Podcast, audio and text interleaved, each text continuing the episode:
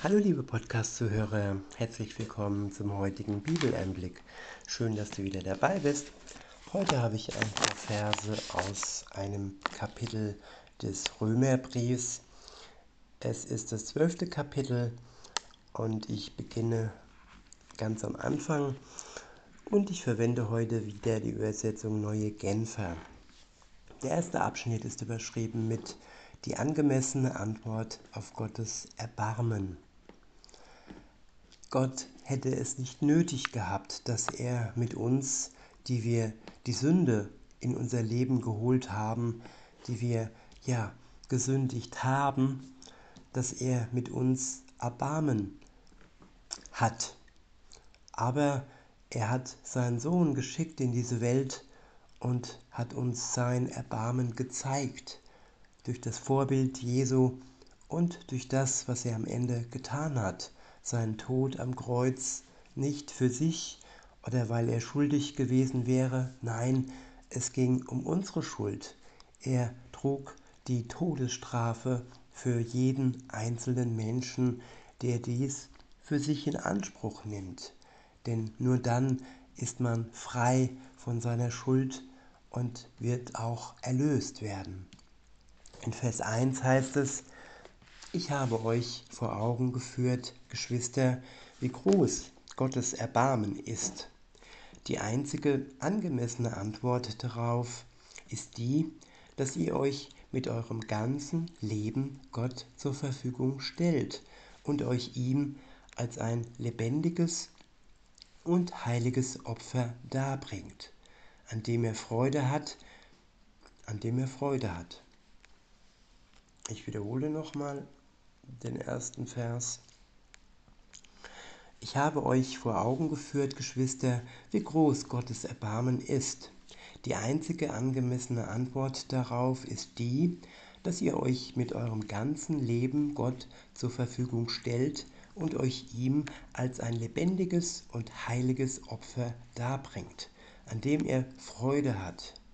Das ist der wahre Gottesdienst, und dazu fordere ich euch auf. Ja, unser Leben Gott zur Verfügung stellen. Ihm ein lebendiges und tatkräftiges und heiliges Opfer darbringen.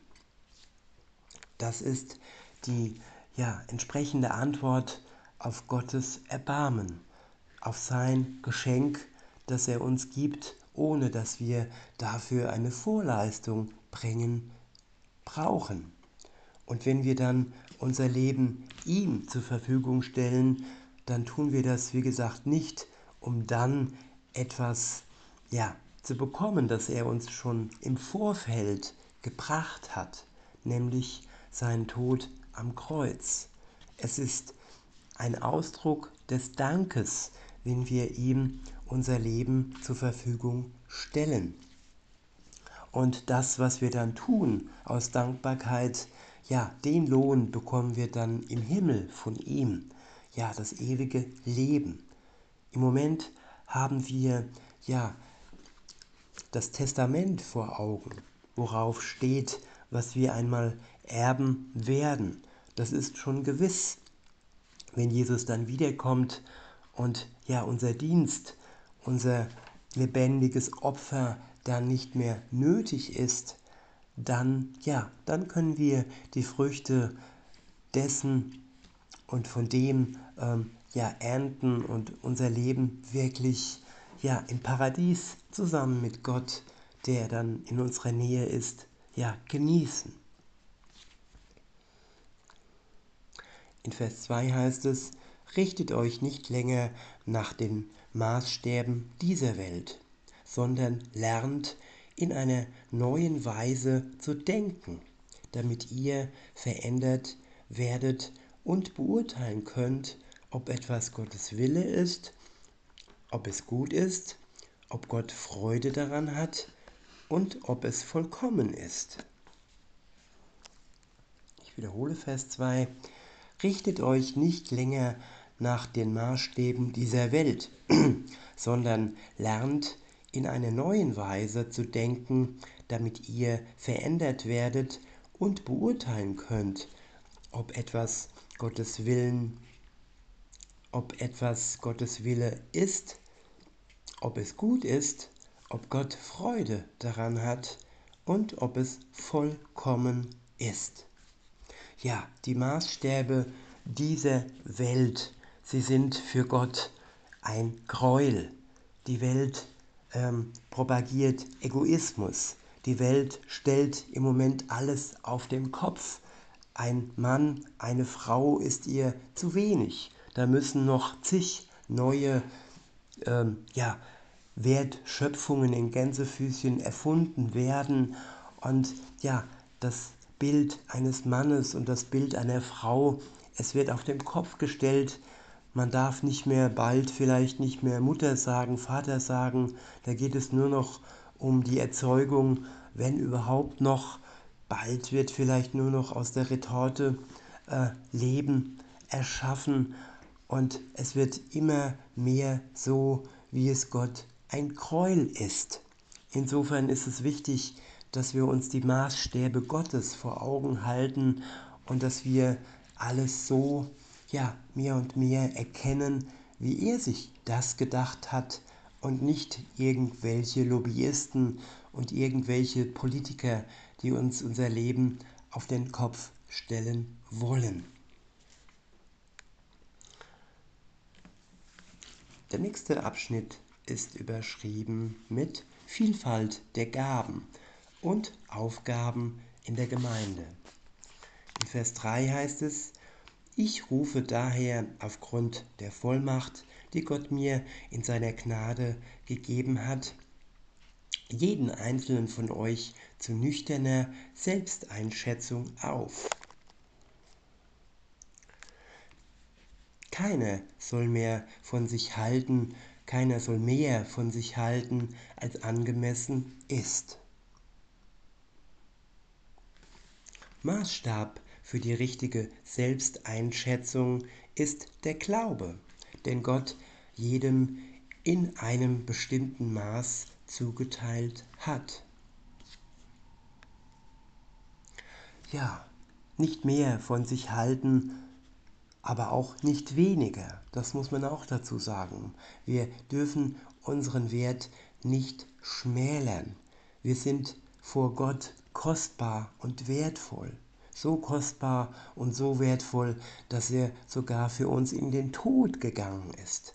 Weil ohne seinen Tod, ohne seine Tat am Kreuz, ja, wäre unser Leben wertlos gewesen und wir würden wirklich sterben ohne Hoffnung und wir wären dem Gericht Gottes, das dann kommt, wenn Jesus wieder auf die Welt kommt, ja ausgeliefert und hätten keine Verteidigung.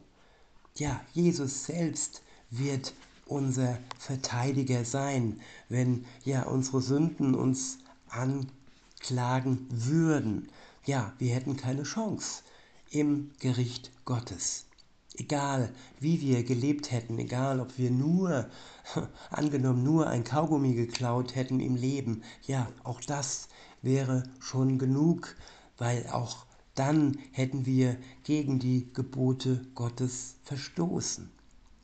Keiner ist in der Lage gewesen und wird es auch nie sein, kein Mensch wirklich ohne Sünde auf dieser Welt zu leben.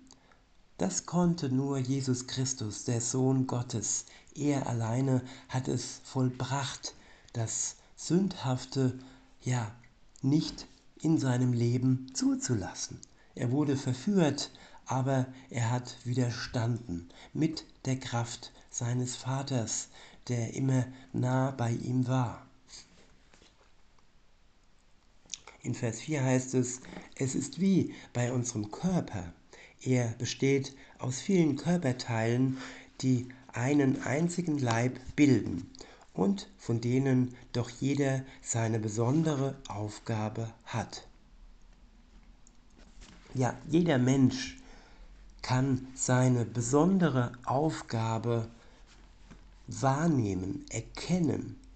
Jeder Mensch ist begabt in die Wiege, durch die Wiege seit Beginn seines Lebens und dann aber auch begabt durch die Geistesgaben, die er geschenkt bekommt von dem Geist Gottes, wenn er an Jesus Christus glaubt. Weiter heißt es, genauso sind wir alle, wie viele und wie unterschiedlich wir auch sein mögen, durch unsere Verbindung mit Christus ein Leib. Und wie die Glieder unseres Körpers sind wir einer auf den anderen angewiesen. Ja, wir krampfen uns oftmals ab im Leben. Wir versuchen die Dinge zu tun, die eigentlich ja ein anderes Glied tun kann, nur richtig und effektiv tun kann. Ja, wie kann ein Ohr eine Nahrung aufnehmen? Wie kann ein Mund hören? Wie kann eine Hand denken? Jedes einzelne Glied hat seine Aufgabe im Reich Gottes. Und ja, das Hauptglied ist das Haupt, ist der Kopf, das ist Gott selbst. Und auch das Herz ist er. Er ist es, der für uns geplant hat, der für uns denkt. Er ist es, der uns geliebt hat und uns immer noch liebt. Und wir, die anderen Glieder am großen Leib Christi, wir dürfen unseren Teil beitragen. Und diesen Teil und diese Berufung, ja, die können wir erkennen, wenn wir Gott fragen, was denn unsere Aufgabe ist in dieser letzten Zeit, bis Jesus wiederkommt. In Vers 6 heißt es, denn die Gaben, die Gott uns in seiner Gnade geschenkt hat, sind verschieden. Wenn jemand die Gabe des prophetischen Redens hat, ist es seine Aufgabe, sie in Übereinstimmung mit dem Glauben zu gebrauchen. Ja, das ist wichtig, dass wir jede einzelne Gabe in Übereinstimmung mit dem Glauben gebrauchen, dass wir sie nicht losgelöst vielleicht nur zum Geldverdienen gebrauchen. Denn wer Weisheit hat oder wer die Gabe der Prophetie hat und dann daraus einen Gewinn schinden möchte und sie so eben nicht im Glauben, mit dem Glauben einsetzt, ja, der missbraucht sozusagen die Gaben Gottes für weltliche Dinge. In Vers 7 heißt es, wenn jemand die Gabe hat, einen praktischen Dienst auszuüben, soll er diese Gabe einsetzen. Ja, wer handwerklich begabt ist, der soll einen Tisch bauen, um es mal ganz platt auszudrücken. Weiter heißt es, wenn jemand die Gabe des Lehrens hat, ist es seine Aufgabe zu lehren. Aber nur diese Leute nur für diese Leute, ja, ist es von Gott her bestimmt. Oftmals ist es auch so, dass man sich einfach mal was aussucht, ohne dass man gewiss ist, dass das wirklich unseren Gaben entspricht. So sind dann Menschen im Berufsleben oder auch in der Gemeinde mit Aufgaben unterwegs, die sie sich selbst ja, ausgesucht haben und die nicht in Übereinstimmung sind mit den Gaben, die sie von Gott ja geschenkt bekommen haben. Eben wieder wie das Bild mit dem Leib, wenn der Mund versucht zu denken. Nein, denken kann nur das Hirn und anpacken kann nur die Hand.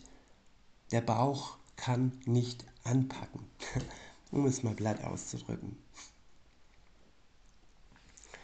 Weiter heißt es, wenn jemand die Gabe der Seelsorge hat, soll er anderen seelsorgerlich helfen. Ja, nicht jeder kann gut zuhören.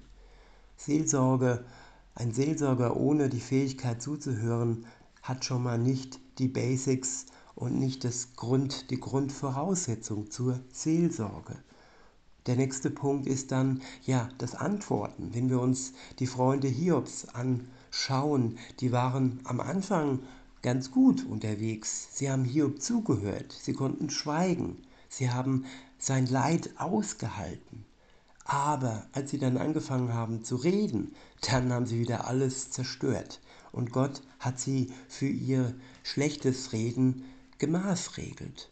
Und so ist es auch für einen Seelsorger ja eine Todsünde, wenn er falsche Worte benutzt, die dann das Zuhören wieder zuschütten und die Zeit dann verderben und dem Menschen, der eigentlich Hilfe, Seelsorge bräuchte, im Endeffekt nicht helfen. Weiter heißt es, wer andere materiell unterstützt, soll es uneigennützig tun.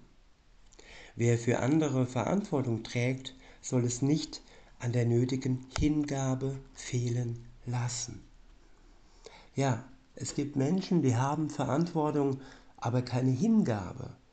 Hingabe für ja, ihre Kinder zum Beispiel oder Hingabe für ihre Untergebenen.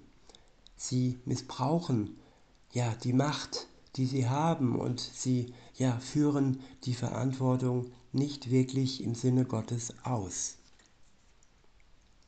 Weiter heißt es, wer sich um die kümmert, die in Not sind, soll es mit fröhlichem Herzen tun ja, wenn jemand in Not ist und wenn dann jemand da ist, der sich um diesen Menschen kümmert, der unfröhlich ist, der jammert und der ihm nicht wieder auf die Beine hilft, ja, der tut nichts Gutes an jemanden, der in Not ist.